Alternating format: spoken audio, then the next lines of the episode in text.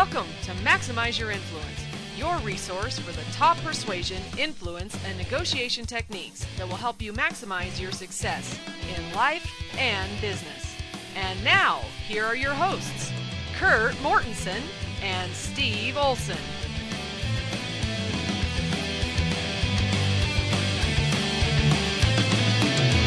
Welcome, everybody, to another episode of Maximize Your Influence. I'm Steve Olson. I've got Kurt Mortensen here with me. We are refreshed, recording another podcast for you with some awesome information in the worlds of persuasion, influence, negotiation, leadership. What don't we do? I think we do everything. At least you do, Kurt. Hey, doesn't matter what you do as a parent, teacher, leader, manager, everyone persuades and influence for a living. It's everywhere, everywhere. Everything that you do in life today is impacted to, to some degree by persuasion and influence. I've got a couple of good stories. I was in Las Vegas for the weekend. And wow, if Las Vegas isn't a place for somebody like me to get really interested, and I don't mean that the way you think, talking more about the marketing and what they're trying to do to people mentally there to get them to just unload their wallet wow, that place is really entertaining. And they just have to keep beating out the next guy. I've noticed they're building new casinos. When the one across the street builds a new tower, the other guy has to too. They have to keep up bright lights, loud noises, sex appeal. Oh yeah, that's a persuasion mecca. They know exactly when you walk in that door how much money they're going to win. The whole science of a casino, the layout, the lights, the carpet, it's all a science to them. And it's verbal packaging too when we talk about verbal packaging and how people are, are using persuasion techniques and such. I, I thought it was funny. We we got pitched, and I'll talk about this later, on vacation ownership, which you know is code for what? Oh, that would be a little timeshare presentation that's only going to take a few minutes, and then six hours later, you're like, "Whoa, what just happened?" They break your will down to where you're just take my like money. The used car dealership, they just just wear at you and wear at you and wear you like take the money, just let me go. The doors are all locked, you can't get out. It's yeah, it's an interesting form of influence. Yeah, it's pretty bad. And then obviously uh, another verbal packaging, we have our uh, gentlemen's clubs, which are anything but gentlemanly in what happens there. They've just got all these words and ways to to describe things. So yeah, Las Vegas was a it was a, a fun time. What what'd you do over the weekend? How are things? Watch a little football. Got stuck in a storm. It was kind of a bittersweet weekend because I knew summer was coming to an end, but then the fall leaves. It was cooling down. Football was starting, so both are great seasons. So it's fun to see one season come in, but it's also hard to say goodbye to summer. It's hard. I sent my wife a little cartoon the other day. I got in a little bit of trouble for doing this but it has a picture of a guy leaning over to his wife, and he says to her, "Honey, do you have anything to say before football season starts?" I like it. That's good. Yeah. Yeah, so, you'll, you'll get in trouble for that one. That was yeah. uh, minus 10 points for you on the persuasion scale. Right. Well, we went to Vegas during a bye week for my favorite team. And towards the end of the, the trip, my wife goes, Hey, isn't it a bye week? Does, does the trip have scheduling have anything to do with that? oh, you were caught. There's no way out of that one. Well, I I sort of spun out of it with, well, I could only get the babysitter, so I, I wiggled out of it a little bit, but I think I'm going to get the bill for that one for sure. Yeah, it's in the mail already. yeah, in the mail. well, cool, cool. Just want to remind everybody we're on iTunes, we're on Blackberry, we're on the Windows Marketplace, and on Stitcher or you can just check us out at maximizeyourinfluence.com. That's where the blog is. You can play the shows uh, directly from there, download them from there as well. And we always want to hear your feedback at maximizeyourinfluence at gmail.com. Hate mail, love notes, whatever you got to send, we'll take a look at it and happy to put it on the air if it's something that we feel like is useful for the uh, other listeners to hear. Send it out. Send it out. So, Kurt, you came across an interesting article today about deception. Dun dun dun. Yeah, you gotta love talking about deception, and we teach a lot of this with the negotiation aspect of our trainings because deception's a big part of people trying to get the upper hand. It is dark. We don't like it, and I don't teach it to have you become better at deception. It's just something that's out there. But the new research that just came out is really interesting. The Professor was it Meservy and Jenkins, if I get those names right, wanted to look at the digital media. I mean, we have social media, instant messaging, all these different things. And they want to see if they could detect deception because you can't look at their face, you can't look at their body language, you can't hear the tone of their voice, you can't hear the number of vocal fillers that they have. And so they came up with some really fascinating research. And they said digital conversations are fertile ground for deception because people can easily conceal their identity and their messages can appear more credible. So, what do you mean? And I'm sorry to, to stop you there. A digital conversation, is this a chat room, Skype? What are we talking about here? Yes, all of the above. I think most of it was via text messages, but they were looking at the social media aspect of it too. And they did a little research, and participants were told to lie in about half of the responses. And the researchers found responses filled with lies took 10% longer to create and were edited more than the truthful messages. Wow. So if you're seeing that uh, the person's taking a long time to write the message, they tend to be longer, there's a good chance that there's some deception somewhere in that. Yeah, if they're responding quick, quick, quick, and all of a sudden it takes a little longer, especially for parents of teenagers, that's something to think about.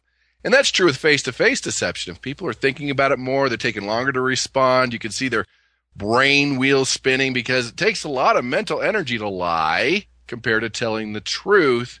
Now, it's also true in digital media. When they take a lot longer to respond, it could, it's not guaranteed, but it could indicate that there is deception. Wow, that's pretty interesting. So they're accessing that creative side of the brain, and it's just taking longer because well, to be very scientific, Kurt, they're just making up a bunch of stuff. they're making up, and it takes more effort, and they're more concerned about their word choice and how they say it because it takes a lot more energy to do that. So it's taking a lot longer. Just one of the things you can look for in detecting deception. I've read a lot about this topic. In fact, I, I just finished a great book by a well known author, and I won't announce yet, but he did commit to coming on the show. I think we can have him on here soon. But he's written extensively on this, and like I think you were very careful just now to say not always, because detecting deception can be very difficult without obtaining what we call a baseline. If you don't understand how somebody behaves under normal circumstances, you're just not going to be able to d- detect any deception. Does that sound right? That's absolutely correct. There's two things that are really important when you go into a negotiation or you're talking to anybody is you find their standard behavior. That's why you're talking about the weather or the sports or other things to see just their standard behavior. Are they making eye contact? Are they talking really slow? How do they stand? Are they folding their arms? And so when you go into a more stressful situation and they start lying, you can see a difference in their standard behavior. Number one. And number two, you're always looking for clusters. Just because they take longer to respond doesn't mean they're lying. Just because they can't look at you doesn't mean they're lying. Just because they have more vocal fillers doesn't mean they're lying. But when you start seeing two, three, four, five of those, ding, ding, ding, you have a liar on your hands. And you can therefore say pants on fire, can you not? Yeah. That's the favorite part. if there's any reason to learn how to detect deception, it's so you can tell somebody their pants are on fire, for oh, sure. Oh, yeah, it always goes well in a negotiation when the opposite side says, "Oh, liar, liar, pants on fire." we need to try that some experiments on that, see how that works out. I've been in negotiations before where I've just thought, you know, I'm just dealing with slightly evolved five-year-olds here. These people are using techniques that you would have used in kindergarten. They just use bigger words. Yeah, when they run out of techniques or their blood leaves their brain because of the emotional side, they revert back to their five-year-old status. In fact, I saw these two multimillionaires negotiated with each other, and one finally says, "Well, yeah, I have more money than you." I'm like, "Jeez, what do we? My dad can beat up your dad. Well, what is this?" But, you might as well have said that. I, it was really. I mean, these are educated, wealthy people, but when the blood leaves the brain, the emotion leaves. You don't know what to say next. You feel backed into a corner. Human nature. They will strike. What do you do in that case when the blood has left the brain and, and reason has left the building? How do you handle somebody like that? Well, great negotiators and persuaders know that they check their ego at the door. Only one person emotional at once, and it shouldn't be them. And they should be able to read the person. See, the blood leaves the brain. It's going to, you know, kind of the fight or flight. It, it's a, a situation where they're not thinking straight. And it's interesting. The face will turn red, meaning the blood's leaving the brain. But if the face ever turns really white, all the blood has left the brain and it's time to run because they're really not thinking straight. So in a situation like that, variety of things you can do. You can create a common enemy that you guys can work together to maybe make fun of. You can take a break. You can talk about something a little more logical, get the blood back in their brain. Distraction works really well. I remember going to monitor negotiation and they'd beat me to it. They were there arguing upstairs. So I went upstairs thinking they would see me, didn't see me. So there was a box on the top of the stairs. And so I just kicked it down the stairs. Da-dunk, da-dunk, da-dunk. They looked at me. They looked at the stairs. They looked at each other. They looked at me, looked at the stairs. But that was just enough time to get a little more blood back in their brain to realize they're out of control. Take a deep breath. Let's take a different approach to this negotiation. So they're so focused, they're so enraged, and that fight or flight has kicked in. The blood's now in their extremities, and the sound of a box crashing down the stairs snaps them out of it, so to speak. They take a few deep breaths, and physiologically, they can return a little bit more to, to normal. Exactly, because if it's escalating and escalating, getting deeper and deeper, that's all they're thinking about. They just need a little distraction, a little blood back in the brain. Maybe take a walk, take a break, go get some food, come back later, go to a different point. A lot of things that you can do, but you have to be aware of it because if they just get more and more blood to leave that brain, good luck. And that could be deception as well. When somebody gets enraged, they get defensive. But I've I've also heard too that somebody who acts that way might, and, and we're talking in I guess, an accusatory way. Maybe you're dealing with somebody you think is lying to you. But if they get like that, if they get that mad, a lot of times it might mean they're telling the truth because somebody who's trying to deceive you would be thinking more. They'd be trying to dig out of it. They might be accusing you back. But if they're aggressively defending themselves, they clearly genuinely think that they have done nothing wrong. Yeah, and it depends on the situation. I like the Chinese proverb that states the man that strikes first admits his ideas have given out. yeah. So a lot of times they're coming after you. It's interesting. Those who are telling the truth play offense. They're just assuming you're going to believe them. But those who are telling lies play defense. They're always double checking that you're believing them, that you're going down the right path, that they're doing okay. And it's just two different things. If you're telling the truth, why wouldn't they believe you versus it's a lot more detail. They keep repeating to make sure you believe. So we have a combination of both of those emotions, but being aware and understanding, regardless they're telling a truth or a lie. We need to take care of that anger before we can move on. You know, my daughter was telling a little bit of a fib the other day. And of course, we caught her instantly. We can tell when our kids are lying, anybody on the podcast who's a parent, because whose baseline do you know better than your kids? You've seen them since the day they were born. You know exactly when they're full of it and when they're not. In a business atmosphere, you don't have the luxury of getting that well of a baseline. So you had mentioned a few things, Kurt. You know, I'm putting you on the spot here. A few things that people can do, talk about, ask about to start to establish a baseline on somebody. Can you go into a little bit more detail on that? Sure. I mean, first of all, it's a great example with your kids. We know the baseline, and they're just astounded. I mean, they get better when they're teenagers, obviously, but when they're young, they're astounded that you know that they're telling a lie because you have that baseline. Now, sometimes if you have a coworker, you have more time to get to know them, but sometimes it's the first time you've met somebody. It's important to talk about non-stressful things. They're relaxed. They're talking about again, it could be something as simple as the weather, their favorite sports team, the school they went to, where they grew up, where they're from, what they like about the area, if they're new to the area, what they like about the area. It could be anything, their favorite restaurant where they've been eating, just anything to start at that conversation that's not stressful, that's not emotional, and you're just looking, okay, are they, how's their posture? Are they speaking fast or slow? They're they using vocal fillers? Are they crossing their arms? And looking just for that standard behavior. Then, when you get into a more emotional situation or they're getting emotional or angry, you can take a look at for some of these clusters that we talked about to see, okay, it's changing. I'm seeing two or three things here. And the key thing here is not to say liar, liar, pants on fire right away. It's fun to say, but if you can get them to think that you're buying in their lies and their deception, then it'll be much easier to see what they're doing because they think you're buying into it versus you're calling them on it. Then it gets more difficult to spot many times. Yeah. If anybody on the podcast has ever been party to litigation, First of all, I'm sorry to hear that. That's true. Uh, second, if you've been a, a plaintiff, a defendant, or a witness, one thing that I've really noticed, especially during a deposition, and that's where attorneys will bring in witnesses or the defendant or a plaintiff to ask them some questions. They're trying to establish the facts of the case. And you'll notice that the first 15 to 20 minutes of the deposition is just brain dead questions. And I think a lot of attorneys are doing it because they think they have to.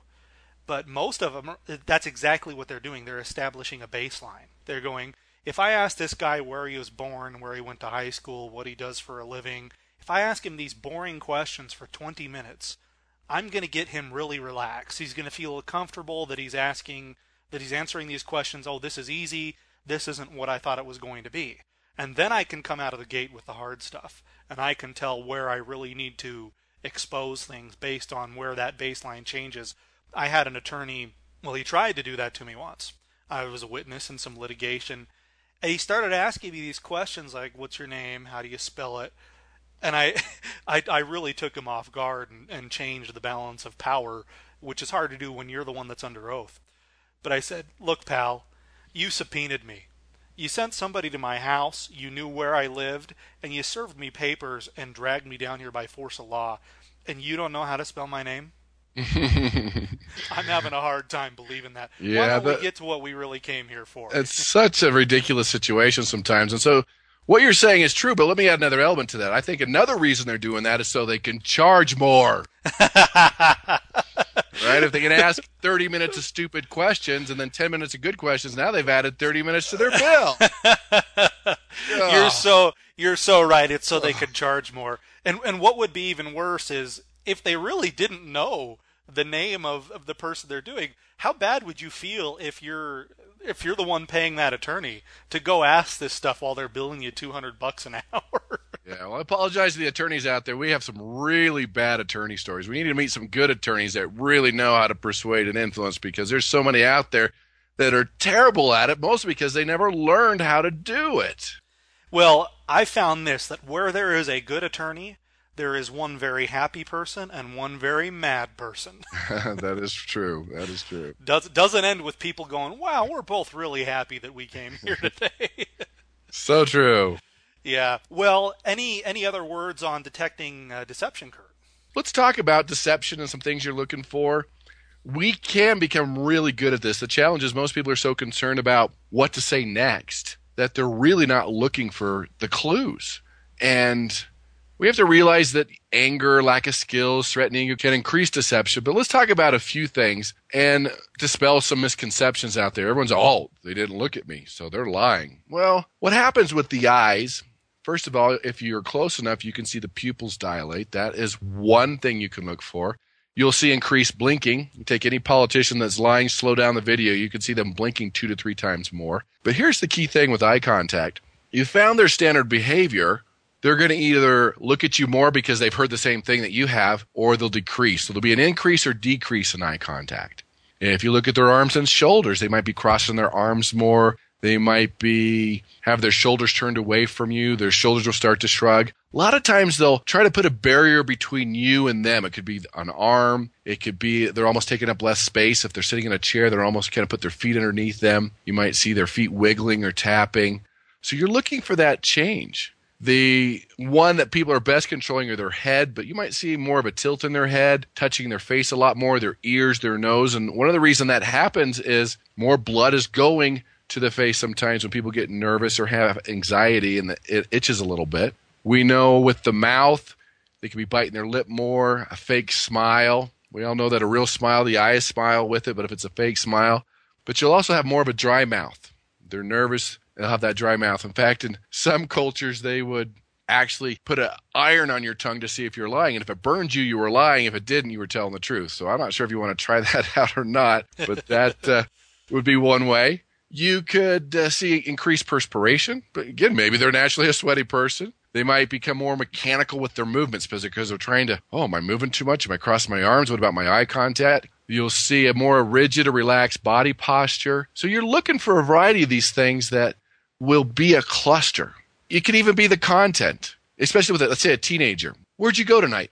We went out, so lack of detail versus they might go for the information overload. Oh, it was about 7:10. We were driving down Elm Avenue and the birds were chirping in the air and I saw this dog and it was a cute dog. Do you like dogs? Like, whoa, whoa, whoa. And that's not their standard behavior. Inappropriate humor would be part of that content too. So you're looking for a variety of things. Even I mentioned earlier increased vocal fillers like um, er, uh, you know, You might see them mumbling a lot more. You'll have, they'll have longer pauses, just like the digital deception, because they're thinking about the response. Their mind's up in high gear. You'll have more speech errors.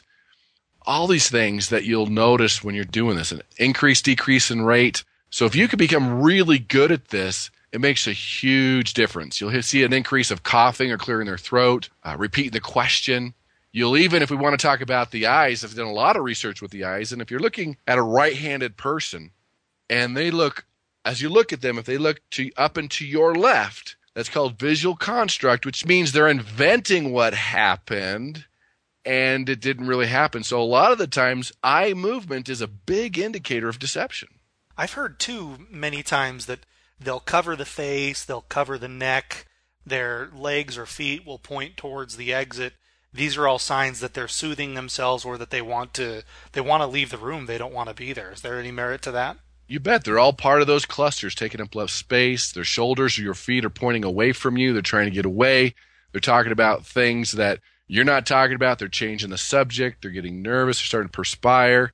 All could be clusters that you were looking for in detecting deception. Powerful skill. That is a very powerful skill. And those are great points. Thanks for bringing those up. You if, bet. If the listeners have any comments or want us to elaborate on that because it's such a key topic, feel free to email us at maximizeyourinfluence at gmail.com. Don't, don't, don't! And I want to change the topic because I hear the sound.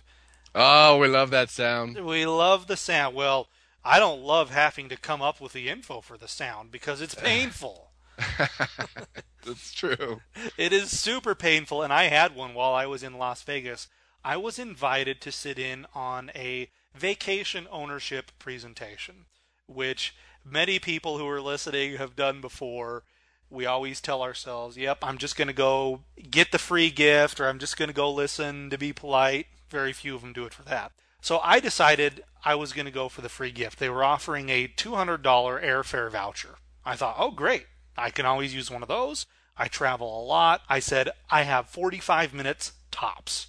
And they said, okay, it'll be 45 minutes, not a minute more, and you're going to get your free airfare voucher. I'm, and I said, okay. So if I understand correctly, because obviously I don't trust these people at all, I am going to go listen to you for 45 minutes. And when we get to minute 45, I get to get up out of my chair and you hand me a $200 airfare voucher and that's it, even if I don't buy. Do I understand this correctly? of course, mm. Mr. Olson, you understand mm. correctly, right? So I go and I sit through this thing, which the presentation itself I'll get into another day, but it was horrifying. This lady needs to be canned. She needs to find a profession that she's going to be happier in, and the company needs to find somebody that's actually going to sell something. But I go and I go to get my airfare voucher, and it turns out it's not a voucher. It's a mail in rebate for up to $200 in airfare Ouch. credits. So Steve is a little bit angry, and you can bet, you can bet for sure that once I book this ticket, if I mail this in and I get $131 back or something, I'm going to get on TripAdvisor and I'm going to let everybody know hey, that $200 airfare voucher, it's a rebate. You got to spend all the money up front and it's up to, which up to is one of those uh, weasel words that we like to talk about that people give away. If you can use it honorably, great. But in this instance, I felt, and I felt pretty used and like they conned me just to get me in there. Which why am I surprised again? I don't know why you're surprised. That is definitely a weasel word. But the thing is that that short-term compliance, but that long-term influence is going to go away because you're not going to be the only one posting on TripAdvisor. Yeah, yeah, was was not happy about that at all. I mean, when you hear two hundred dollar airfare voucher, I, I think most people go, "Oh, I'm going to go book a ticket and I get two hundred off the price." That's not the same as a mail-in rebate for up to two hundred dollars after the fact. I will, at a very minimum, do future travelers a favor and let them know at this particular property that, uh, hey, don't take the the voucher. it's a con. Yeah, they, you see a lot of people with that short term, and that's true. sorry for the timeshare and car dealership industry. We've talked about you a lot, but they keep trying to reinvent, reinvent. But if as so many people feel screwed along the way, they're never going to go back, no matter what they offer. It's true. It's true. And it's just another example of the audience being more educated, more skeptical than ever before. You've you've got to take up your persuasion skills up a notch to deal with educated and skeptical people. You have to deliver value because it's just not working anymore. This old school stuff. No wonder these people are having a hard time. Yeah, it reminds me my my mom was going to get this special present for my daughter. She wanted this bird clock and every hour it was a different bird, this beautiful sound and so my mom bought it and sent it for the holidays, and they opened it up, and they we started listening to it, and it sounded like bugs almost. They weren't birds; these awful sounds every hour. And I look at the packaging, and it had that little red thing in the corner. It said similar to things seen on TV, and because that's where she saw it was on TV. But this was similar to items seen on TV, borrowing that credibility. Yeah, you get burned once, but it's never going to happen again. Oh, talk about your weasel words. Yeah. So, the lesson to our listeners, they're probably thinking, I would never do that ridiculous stuff. Well, who knows? The key is short term compliance has to be evaluated against long term results and long term reputation. The more you can keep your client's perspective and their expectations in line, the more likely you are to have a lifetime customer that pays you out over the lifetime. We talked last time about what was the lifetime value of an Apple customer and that's because the expectations are kept in line and even many times they're overcome. They go above and beyond those expectations. People who, who get those devices who get apple products very rarely leave feeling like they got weaseled. That's just not part of the business plan good point good point guess what we've got a ninja too oh hey man they get them all today we're gonna get them all probably a a long episode, but this ninja is a pretty fun one. And we'll try to keep it as quickly as possible because it ties into public speaking. As you know, I was in Las Vegas and my wife and I were driving down the freeway and we saw a sign for Jerry Seinfeld. And we thought, "Oh, Jerry Seinfeld's coming to town. That's that's too bad. We're going to miss that." And then I looked at the bottom and the date was for that night and I thought, "We're going." Let's go see Jerry. So we go over to the forum at, or the Coliseum, they call it, at Caesar's Palace and Jerry knocked our socks off. He's hilarious. I haven't laughed that hard in ten he's years. He's a great comedian. and, no doubt about that. And he's just so much substance to him. He's a pro at what he does. I've read a lot about how Jerry tests his material. He just he's a wordsmith. I can't say enough good things about him. But Jerry put on a great display of how to handle a heckler. Mm, a heckler. a heckler, and we'll talk about what hecklers can mean. But in this case, it was a drunken woman down in the lower bowl of Caesar's Palace yelling something at Jerry during the presentation, or not the presentation, during his bit. And it got to be the point where Jerry had to address it. And he turns and he looks at the lady and he goes, What are you talking about? and she's blabbering out something that's not understandable to the audience. We don't know. And clearly Jerry doesn't know because he goes, Wait, what? and you could feel the shift in the air to where the audience was curious about what the lady had to say to all of a sudden they wanted to just tell her to shut up. And at that moment, Jerry, because he has the pure instinct, he's been on stage for thousands of hours, he just looks at her and puts his hands on his hips like only Jerry Seinfeld can. Mm-hmm. And he goes, Wow, did you just miss a tremendous opportunity? And then he goes on on this about five minute monologue of pretending to be her talking on the phone to her friend about how she said something to Jerry Seinfeld and how badly it went. And the whole audience was roaring at this lady's expense. Jerry is our persuasion ninja of the week because he handled a heckler just fantastically, best I've ever seen. Yeah, and that's a whole other episode talking about handling the heckler. He did a beautiful job, especially sensing when the audience is on his side. She probably left with her tail between her legs. she did.